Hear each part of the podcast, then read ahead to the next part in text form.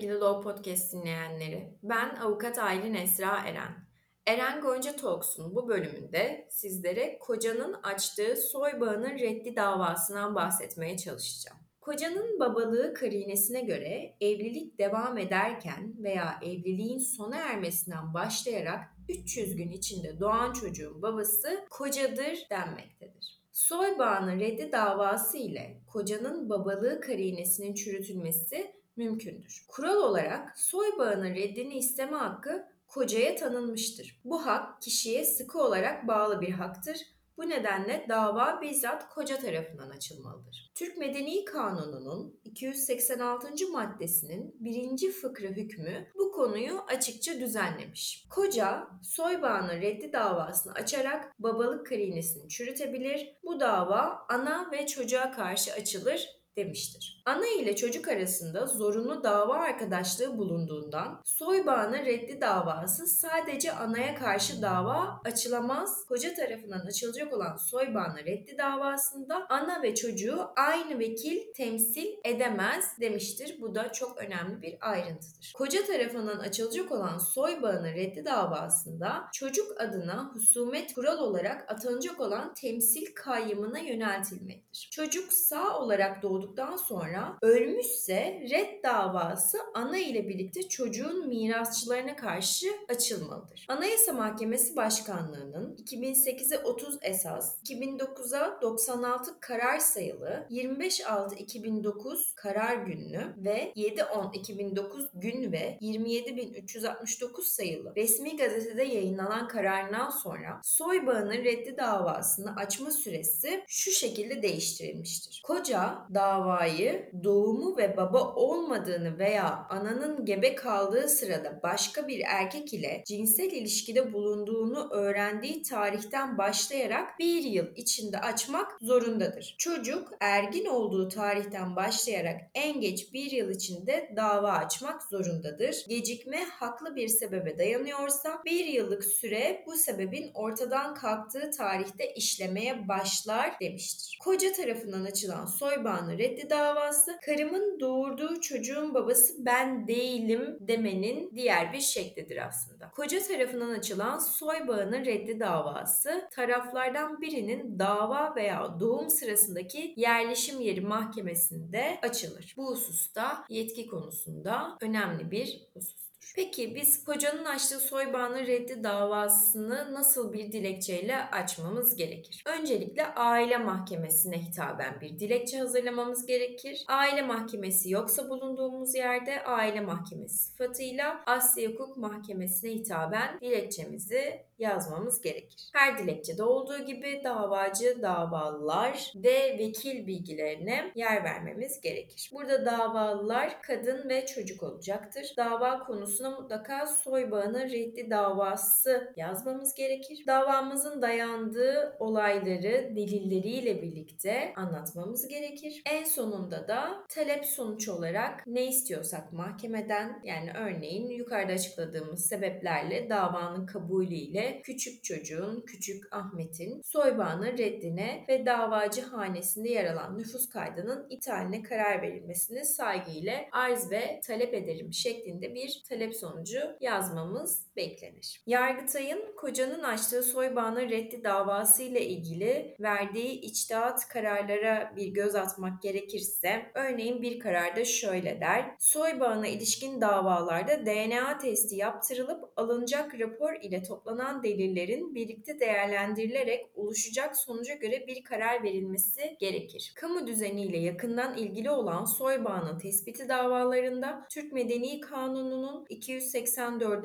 maddesinde belirtilen koşullar saklı kalmak kaydıyla Hukuk Muhakemeleri Kanunu uygulanacağı, Hukuk Muhakemeleri Kanunu'nun 292. maddesinin 1. fıkrasında ise uyuşmazlığın çözümü bakımından zorunlu ve bilimsel verilere uygun olmak ve ayrıca sağlık yönünden bir tehlike oluşturmamak şartıyla herkesin soybağının tespiti amacıyla vücudundan kan veya doku alınmasına katlanmak zorunda olduğu, haklı bir sebep olmaksızın hakkımızın bu zorunluluğa uyulmaması halinde hakimin incelemenin zor kullanılarak yapılmasına karar vereceği hükme bağlandığından mahkemece açıklanan kanun hükmü gözetilerek somut olaydaki iddia ile ilgili olarak DNA testi yaptırılıp alınacak rapor ile toplanan delillerin birlikte değerlendirilerek oluşacak sonuca göre bir karar verilmesi gerekirken eksik araştırma ve inceleme ile davanın kabulü doğru görünmemiştir demiştir. Diğer bir kararda ise zaman aşımı ile ilgili bir karar verilmiş. Şöyle diyor kararda: gecikme haklı bir sebebe dayanıyorsa 1 yıllık süre bu sebebin ortadan kalktığı tarihte işlemeye başlar. Davacı vekili dava dilekçesinde davacı ile davalı Nurcan'ın boşandığını, müşterek çocuk Ayşe'nin davacıdan olmadığını ileri sürerek çocuk ile davacı arasındaki soy bağını reddine karar verilmesini istemiş. Mahkemece davanın kabulüne karar verilmiştir. 4721 sayılı Türk Medeni Kanunu'nun 289.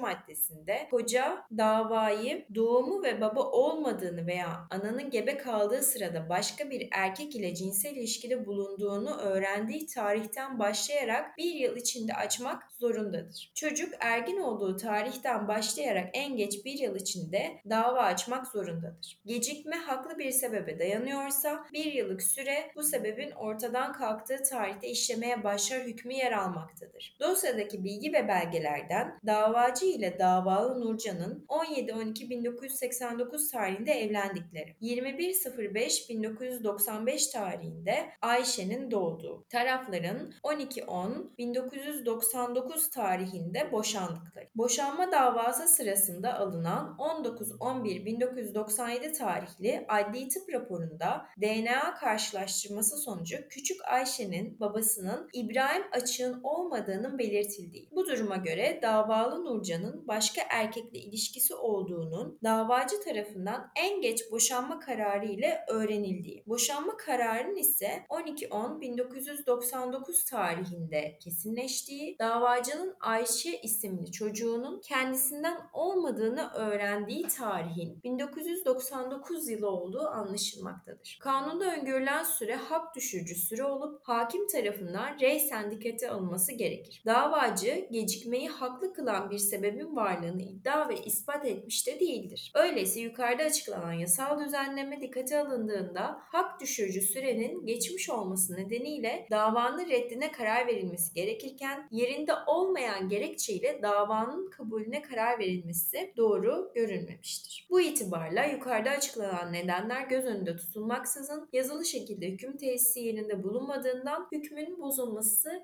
gerekmiştir. Yargıtay 2. Hukuk Dairesi'nin verdiği bir içtihat kararda ise şöyle der: çocuğu olmadığının iddia edilmesi sebebiyle manevi tazminat isteğine ilişkin dava aile mahkemesinin görevi kapsamında değildir. Davalar Serpil ve Barış tarafından açılan karşılık dava, Barış'ın ölen Remzi'nin çocuğu olmadığının iddia edilmesi ve buna bağlı olarak soy bağının geçersiz kılınmasına ilişkin karşılık davalar tarafından açılan dava nedeniyle kişilik haklarına saldırdığı iddiasına dayanan manevi tazminat isteğine ilişkindir. Bu istek Türk Medeni Kanunu'nun 25 ve Borçlar Kanunu'nun 49. maddesinden kaynaklanmaktadır. Aile mahkemeleri aile hukukundan doğan dava ve işlerde görevlidir. Manevi tazminata ilişkin karşılık dava aile mahkemesinin görevi dışında olup talep edilen tazminat miktarına göre Asliye Hukuk Mahkemesi'nin görevine girmektedir. Öyleyse karşılık dava yönünden görevsizlik kararı verilmesi gerekirken işin esasının incelenmesi doğru görünmemiştir. Yargıtay 4. Hukuk Dairesi'nin verdiği bir kararda ise şöyle der: resmi nikahlı eşin evlilik birliğinin devamı sırasında diğer davalı ile ilişkiye girmesi nedeniyle doğan çocuğun genetik babasından manevi zararın ödetilmesi istenebilir. Dosyadaki bilgi ve belgelerden davacının resmi nikahlı eşi olan davalının diğer davalı ile birlikte evlilik birliğinin devamı sırasında cinsel ilişkiye girdikleri, davacının açtığı soy bağının reddi davasında davasında adli tıp kurumundan alınan rapor ile çocuğun davacıdan olmadığının ve bu çocuğun babasının diğer davalı Kasım olduğunun anlaşıldı. Doğan çocuğunun davacının nüfusuna kayıt ettirildiği soy bağını reddi davasını kabul edilerek küçüğün soy bağının düzeltildiği anlaşılmaktadır. Yerel mahkemece açıklanan olgular gözetilerek davalıların eyleminin davacının aile bütünlüğüne ve kişilik haklarına saldırı oluşturduğu benimsenip davacı yararına uygun bir tutarda manevi tazminat takdir edilmesi gerekirken yerinde olmayan yazılı gerekçeyle manevi tazminat isteminin tümden reddedilmiş olması usul ve yasaya uygun düşmediğinden kararın bozulması gerekmiştir denmiştir. Evet sevgili Law Podcast dinleyenleri, bu bölümde sizlere kocanın açtığı soy bağının reddi davasından bahsetmeye çalıştık. Bir sonraki bölümde farklı bir konuyla görüşmek üzere. Hoşçakalın.